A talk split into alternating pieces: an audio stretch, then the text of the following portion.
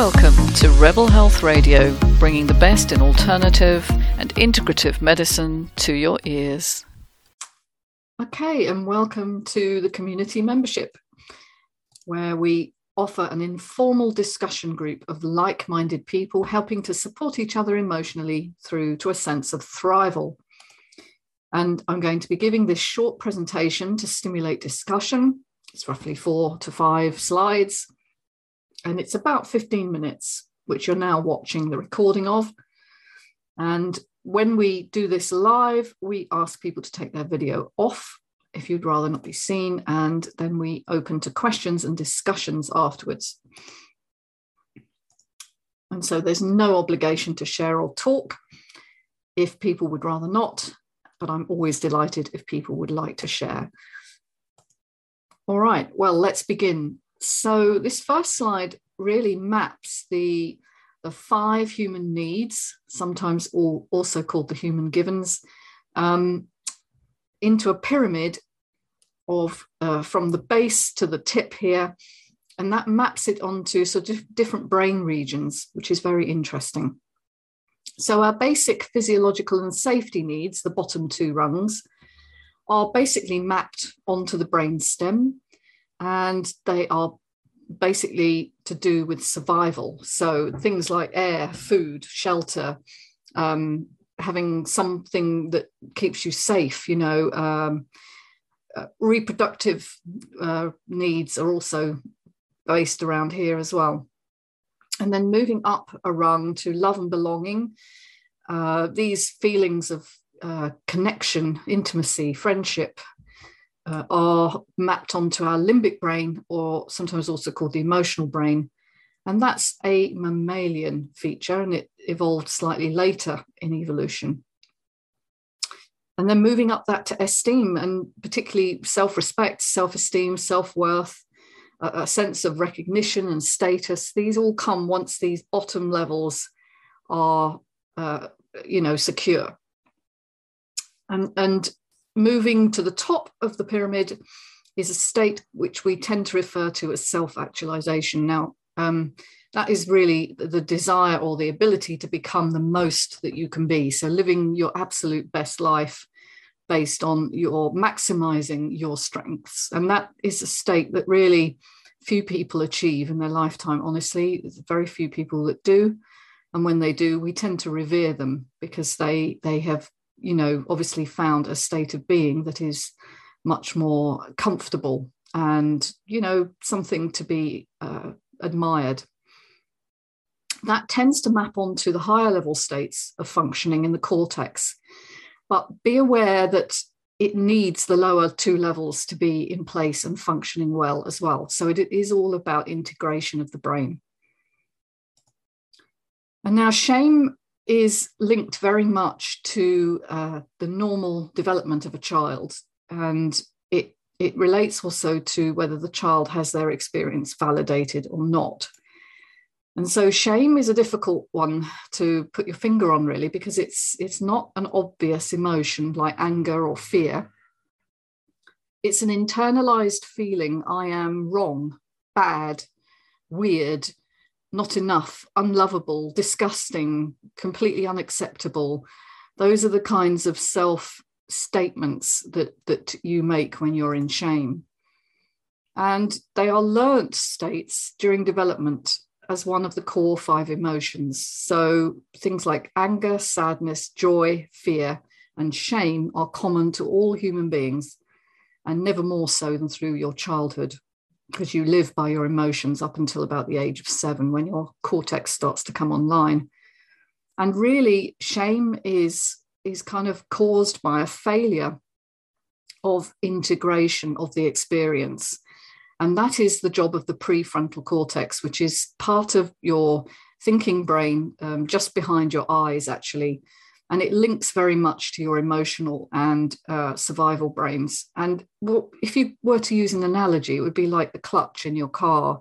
So it helps your brain to adjust to situations, to inhibit if you know the revs get too high, kind of thing. Um, and so if that doesn't come in properly at the right time, shame can be a, a, a permanent state, and it can sort of uh, ruin your life.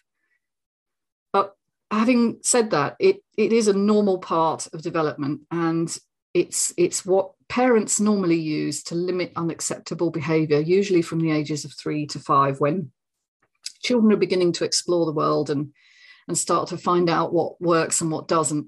And there may be a necessity for um, inhibition of certain behaviors, you know, so telling your child, don't hit your sister or don't run across the road um, are, are shame inducing, but they are necessary things to, to say in order for the child to limit uh, behavior that's not wanted. But of course, it can be completely overused and become a currency in some families. And it's experienced by the child and actually the adult as a, a sinking feeling.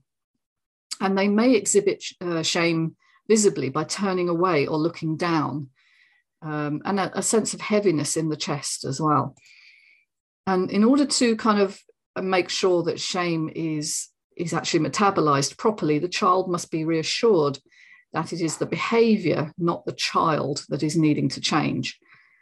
Um, now, unfortunately, if anger is added to the mix when you are you using shame, then you will need to do more work, and, and in fact, you will need to say sorry to give an apology in order to repair. So, something like you know, "Mummy's sorry she shouted at you, but you know, we we were worried about you." And if that doesn't happen reliably, it can have huge ramifications. Now, um, I, I'm going to refer over and over to the work of Brene Brown on this because she she has done an awful lot of work on shame and vulnerability, which I would refer you to. So the adult experience of shame, then, um, a shame-filled adult has no internal sense of safe self or solid ground, which, as you might imagine, would have profound consequences. So your sense of safety or, or kind of baseline uh, grounding foundation is missing. And mostly because you didn't have validation when you needed it. You see, validation is knowing what you think, feel, and dream is acceptable and legitimate by a person who's there for you, who shares your experience without judgment but of course it's often missing and especially so if you are different in any way you know?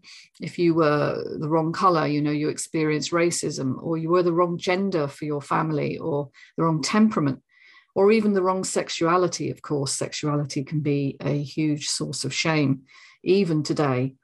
And I would refer you to Alan Downs's The Velvet Rage, where he describes sexuality as an internal family system rejection, because sadly, still today, many children are rejected on the basis of their sexuality. And how do we learn shame? Well, we learn by being shamed, uh, either via parenting, such as I've described, or schooling. Um, a lot of children learn shame from their peers, or sometimes, sadly, from both experiences. And the kind of overall statement of shame is uh, who do you think you are? That kind of statement. And it it comes from being criticized as well. Um, maybe, you know, you got nearly straight A's in your grades, but maybe you got one B, and the parent will say, Well, why didn't you get an A here? You'll never manage in life, you know. So that drive to perfection. But there's also other ways a child can learn shame through observation and unconscious mirroring. So these are more unconscious processes of observation rather than what was said or, or done. And so if a parent is collapsed in some way, you know, is, is depressed and, and lacking motivation, the child will interpret that as being their fault and something they're not doing or doing, even though, of course, it could be nothing to do with the child. But the good news is it is able to be unlearned since it's a learned behavior. It's, it's able to be unlearned and replaced with validation and acceptance of the self. But it's quite a bit of work to do that. It takes time, it takes commitment and a process that you go through in order to come out the other side, which is what I've done. Um, and don't forget, we're not blaming parents here. We're not we're not going down the blame route. There's no point because your parents are only as good as they were parented, and so they were probably shamed themselves. And so every parent parents the way they were parented mostly. Um, so it's just about being aware, not about blame. You see, they think they're toughening you up or preparing you for the hard knocks they themselves experienced. But the language they use is treated literally by children. So if, if a uh, a parent says, you know, you'll never make anything in life, the, the child absolutely believes that and it becomes a program. And it tends to hide out, uh, sorry, it tends to manifest as hiding out um, in your life. You know, uh, you won't do things that you want to do. You might feel terrible social anxiety. You might overcompensate, um, overworking, being highly competitive or overachieving that awful uh, perfectionist tendency, which some of us have, which, you know, it's never good enough. Uh, we may have difficulty saying no. So we always say yes to things, even if we don't want to do them, or not asking for help, which of course is an admission of vulnerability, which is very difficult for people who have shame.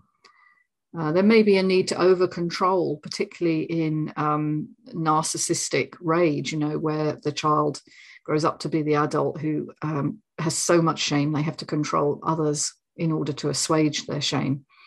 And it, it can obviously play out as addictions, very obviously. And it is also gendered, so it's different um, for men and women. Um, and again, Brene talks a bit about men being expected to be strong and not to fail. And, and actually, that can be upheld by their women, the women in their lives. And um, and it's very hard for men who are particularly sensitive and and i have a lot of clients who are uh, sensitive men as well as women so um, but the, the the basic feeling is that the adult cannot accept themselves as enough so if you have any of those feelings in your life it's likely you have this kind of shame imprint and you know the ways we deal with that we either disappear into ourselves and uh, or into our work denying connection in other words uh, preferring outside validation uh, rather than internal validation because we, we can't find internal validation. So we need others to approve of us, or you know we can become clingy, clingy and demanding. So um, you know overly demanding, which can also induce shame in ourselves when we realize that's what we're doing. So it, it can become a real uh, loop that's difficult to get out of. And so healing this kind of shame, this toxic shame that, that exists over and above what is needed, uh, as a summary, is a response to an early environment lacking in empathic attunement. So, in other words, there wasn't much empathy. There wasn't there wasn't much of a, a sense of being attuned to your needs, and there was very little or no mirroring of how to metabolize your emotions well. And where our experience of this um, it, it, by the way, it's an embodied experience. Shame is not in your mind, just in your mind, it's actually held in your body. Where that experience is not able to be held and validated, we have no choice as children other to internalize this and locate the blame within ourselves. So that's where shame becomes toxic. And Brene Brown addresses this in her Shame and Vulnerability workbook. She's also got a couple of TED Talks, um, which are very worth watching. Um, and she talks about cultivating vulnerability and empathy as a sort of way of overcoming shame. We must, you see, uh, fight against uh, the abandonment, the habitual abandonment of our own embodied vulnerability and any other disavowed feelings. We must be kind to ourselves during such times of transition. You know, if we're going through difficult times in our life, maybe we're going through a divorce or a financial shock or um, any other experience, the loss of a loved one, we, we have to be kind to ourselves then more than any other time because we've got to honor the reality of ourselves and what it truly means to heal. It's an embodied experience. You can't think your way out of this. And really, we need to slow down and soften to provide sanctuary for ourselves for the wounds, grief, and unfelt joys of a lifetime. Now, these are not my words. They are beautiful words. They come from a guy called Matt Licata in um, his Transforming Shame. So I just think that's a beautiful awareness to provide your own sanctuary. And that's what I do largely when I'm working with clients. I actually haven them. And I thought I'd bring this up because um, shame, shame has been in the news recently, and the defences against shame, and you know the Johnny Depp Amber Heard trial really exposed that. It was it was massively covered in the news media, um, which, by the way, is another aspect of shame. You know, you have to expose other people. Um, and people enjoy watching other people go through excruciating experiences when they have their own shame. So, um, if you were hooked on it, uh, you maybe need to look inside as well and find out what you're, you know, uh, avoiding. Shame, as I've said, is a controlling device against unacceptable behavior.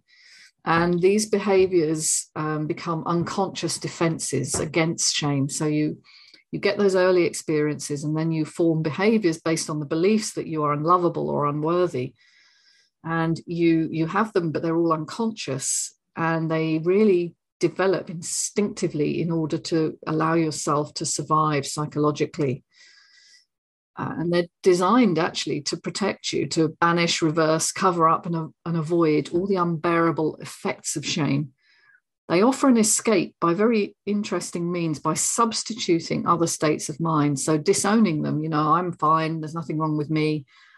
Um, reversing the shame. So, you know, it, you're the one that should be ashamed, or projecting the shame and blame onto others. So, that's what we saw very much in the trial. And there's a certain amount of narcissistic rage in response to shame. So, if you've had a shame filled childhood, um, you're going to get very angry when other people um, expose you. And so, any form of uh, attack or abuse um, effectively convert a feeling of being weak. You know, this is why we attack others. We want to make others feel weaker than we do.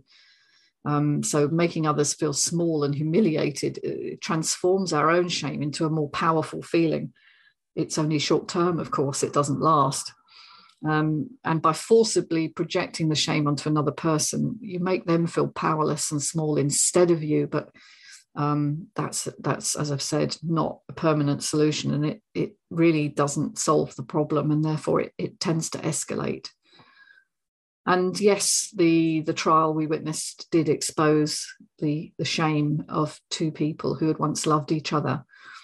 Both have undeniable shame-filled childhoods. Um, and probably that's why they were attracted to each other because the, the, this idea of the same wound the opposite coping style or strategy uh, that's a very commonly understood um, means of attraction is that you kind of recognize each other because you have a similar uh, understanding of yourself. But then it can lead to disaster as the shame defenses collapse and the attacks begin um, where you start to project outwards onto the other person when they start to disappoint you. And and that that then gets a reaction and so it tends to escalate and that leads to mutual abuse as we saw. I'm not making any comment whatsoever on um, the truth or otherwise of the statements made in that court case i'm just seeing the shame and just as a, a more down to earth example with someone I've worked with, um, uh, let's call her Gemma, um, age 42, an IT consultant, very functional, very productive, uh, has made her way well in the world, always working, in fact, and very focused and overachieving and, and in total denial of her pain. Because basically, she didn't, she wasn't abused as a child, she wasn't abandoned, she wasn't uh, starved or beaten, but finds as an adult that she hates, absolutely hates her mother in a way that she can't understand. Um, and so she limits contact with her mother to her mother's consternation and bewilderment because her mother doesn't really understand why she reacts that way. And, and so responds to the um, abandonment, if you like, with constant texting, you know. So the mother is constantly texting Gemma, and um, it's sort of going round, going round and round in a cycle when she does try and connect with her, you know, when she does spend time in her presence, um, she feels totally trapped and finds it difficult to really um, have a meaningful conversation. Her mother is hypercritical of her compared with her siblings, and everyone notices it's a bit of a family joke. So, where one person, you know, her sister will be treated in a particular way and her brother will be treated in a particular way that's quite allowing uh, for her. There are very high standards that she always seems to fail.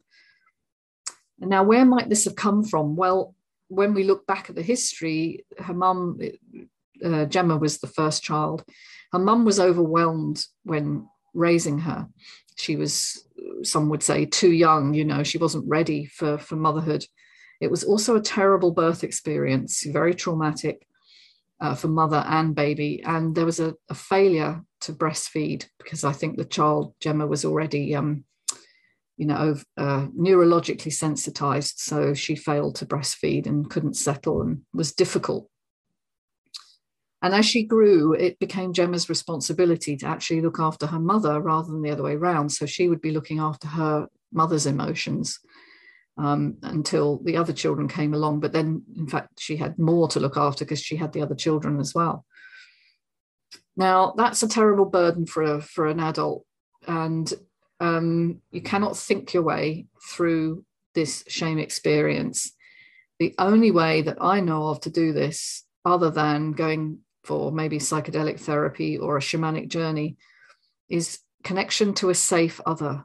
And in Gemma's case, that's me uh, when she connects to me in in an embodied way, so we connect her um, nervous system to nervous system, uh, enabling her to ground in her body. She comes to the realization of her extreme loss of connection and attunement, and it enables her to cry for the first time. Um, you know, she admits to me that she hasn't cried in absolutely years, and racking sobs as she unleash, unleashes this wellspring of pain beneath her coping strategy of being okay. She's always been known for being okay, but it's not the reality, is it? And so um, I'm going to stop sharing there. That's just one example of you know a long case history I've I've worked on, and I have many others filled, uh, people filled with shame, as I was indeed. So you know, I'm an example of a person who didn't realize I had shame, but the way I grew up, um, having an experience of having a chronic illness in in my father and my mother obviously being worried a lot of the time and just growing up feeling very responsible for everything and not being able to sort it um, this is a shame experience. And, you know, I had a very ordinary childhood. Nobody hurt me deliberately. So it's it's just very interesting that very many people can come through uh, normal, relatively normal childhood and still have these deep wounds. And that's something I work on with people. And I I run the um, the community program once a month. So uh, you're very welcome. It's a drop-in session uh, 10 pounds. It's uh, the timings will be given below. You can also book below if you want to join us and just share your experiences if you want to. As I've said, you don't have to. It's a very supportive and wonderful community, and I'm hoping to build it. And I look forward to seeing you if you'd like to join in. Take care. Bye for now.